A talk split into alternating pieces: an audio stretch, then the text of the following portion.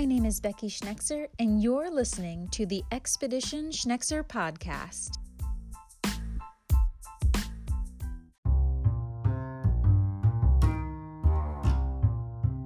Hello, and welcome to episode 18 of the Expedition Schnekser podcast.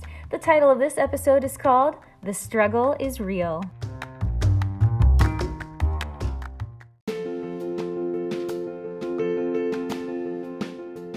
There, I am Becky Schnekser. I'm the host of Expedition Schnekser podcast. Thank you so much for tuning in.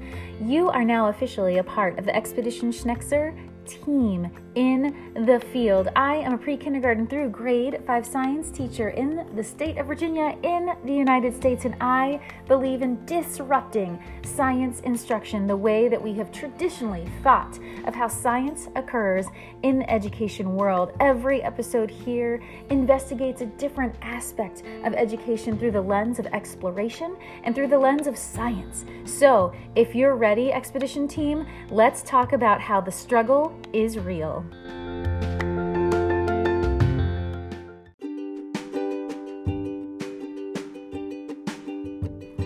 No secret to those who know me or have been around me for about 30 seconds that I do a lot of different things. I have a lot of interests, passions, and energy. I'm often referred to as an energizer buddy, a cheerleader of all things, a superwoman of sorts. And it's true, I do a lot of different things. I do have a ton of energy, and I am that morning person that most people dread. Although I can tell you, I think people secretly love that I am that morning person. But what's most important is I love every single thing that I undertake. I am a teacher, an educator, a wife, a mother, an explorer, an adventurer. I'm an athlete. I'm a practicing Catholic, a dance mom, a soccer mom, a singer, a violin player, a blogger, a vlogger, a podcaster, a Twitterer, or is it tweeter? I'm an Instagrammer, a Facebooker, a coach, a talker, a jokester, a friend. The list truly does go on with no end in sight. But with everything I undertake, I do it with every part of who I am. I have never in my life felt bad about doing what I do until the last two years, when other people's questions have made me, well, question what I do. It's the human side of life expectations, judgments, opinions, and ultimately unending criticism, constructive and harmful. You see, two years ago, my professional hopes, dreams, and aspirations were crushed. I interviewed for a position that I felt my entire career in education up until that point had prepared me for, and I look forward to the prospect of serving in a new role within the world of education and my school. The day I was told that I did not earn that position was incredibly difficult. Heck, the next few months were incredibly difficult. I thought that's where my professional life was headed. This position and hearing that I was not selected broke me to my core. I am not trying to be dramatic, but I cried and I cried a lot. I did not want to return to my school. I felt betrayed, disappointed, frustrated, and lost. It was then that I began searching for what I wanted to do with my professional life. I found out that what I thought was it in my professional world really wasn't. And I am so incredibly thankful for that heartbreak, although at the time I wanted to throw it all away my entire teaching career. As a result of that heartbreak, though, I found out what I'm truly passionate about in education, and that's authenticity. Don't get me wrong, I knew that was foundational to my educational philosophy, but that thirst for authenticity for my students' sake is what brought me to a huge opportunity, which then fed into a bunch more afterwards. Each of them was a stretch, and I convinced myself that they were too far from my reach. But I went after them anyway. The first opportunity was to pitch a professional development idea. The second was to apply for a fellowship with National Geographic and Lindblad Expeditions. The third was to apply for a national level award. And the fourth was to set out abroad to train teachers in a limited resource environment. The fifth was to apply to be a master educator with a company that, until recently, I wasn't allowed to release. But I can tell you that those five opportunities are and were just the beginning for me. Each of those opportunities allowed me to gain practical field experience that I would use in my classroom to create educational materials for classrooms worldwide. All of those feeding directly into my educational philosophy of providing authenticity in the classroom for my students. I should probably dedicate a whole podcast episode to each of these opportunities, and you know what? Now that I'm thinking about it, I probably will. I tell you all of this to show you that my professional and personal life took a 90 degree turn two years ago. This turn has brought me out into the field and away from my family. I can tell you that on August 8th, 2008, I truly married a saint, which I knew then but in the last two years, especially, it has been more apparent than ever that my husband is a saint. Last summer, I left on expedition for a month in the Amazon. In last November, so a year from today, I left for two weeks to Galapagos.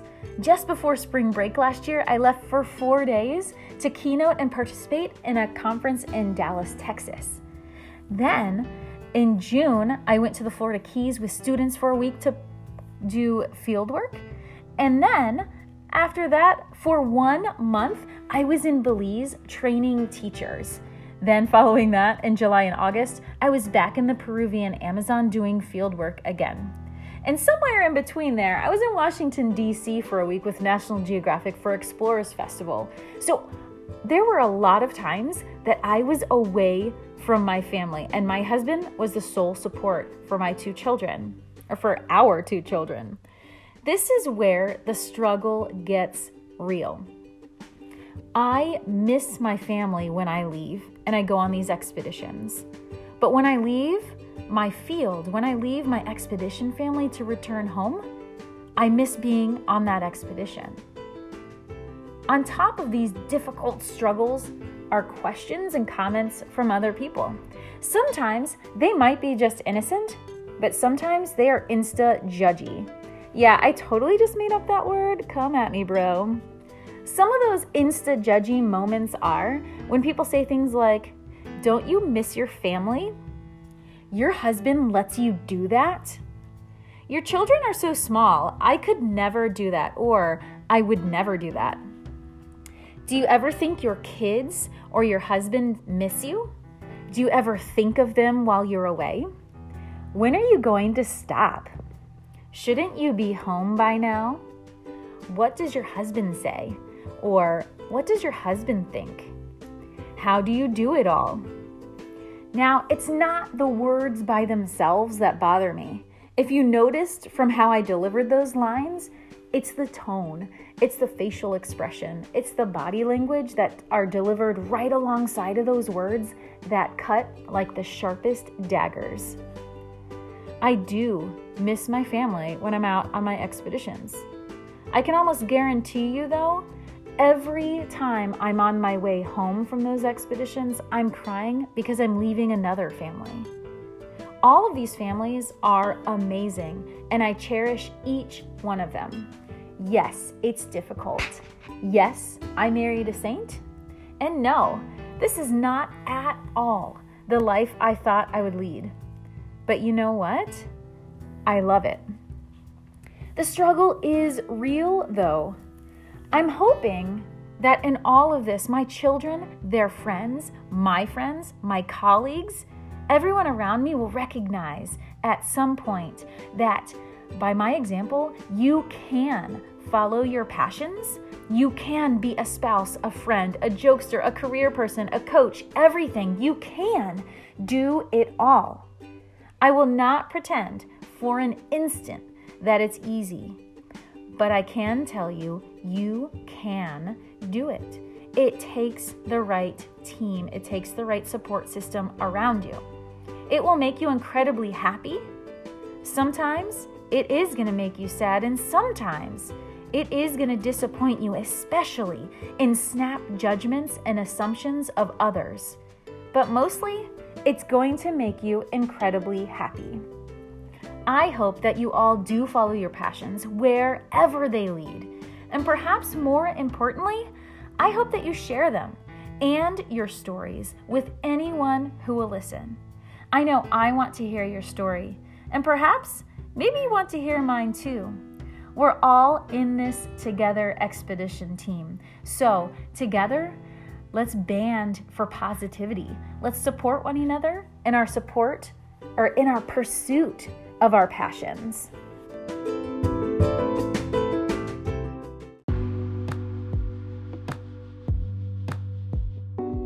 Coming soon to an episode of Expedition Schnekser.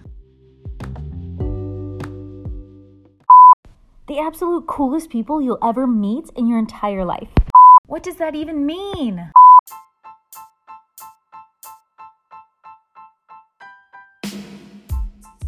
Thank you for tuning in to this episode of Expedition Schnekser. I hope you tune in next time.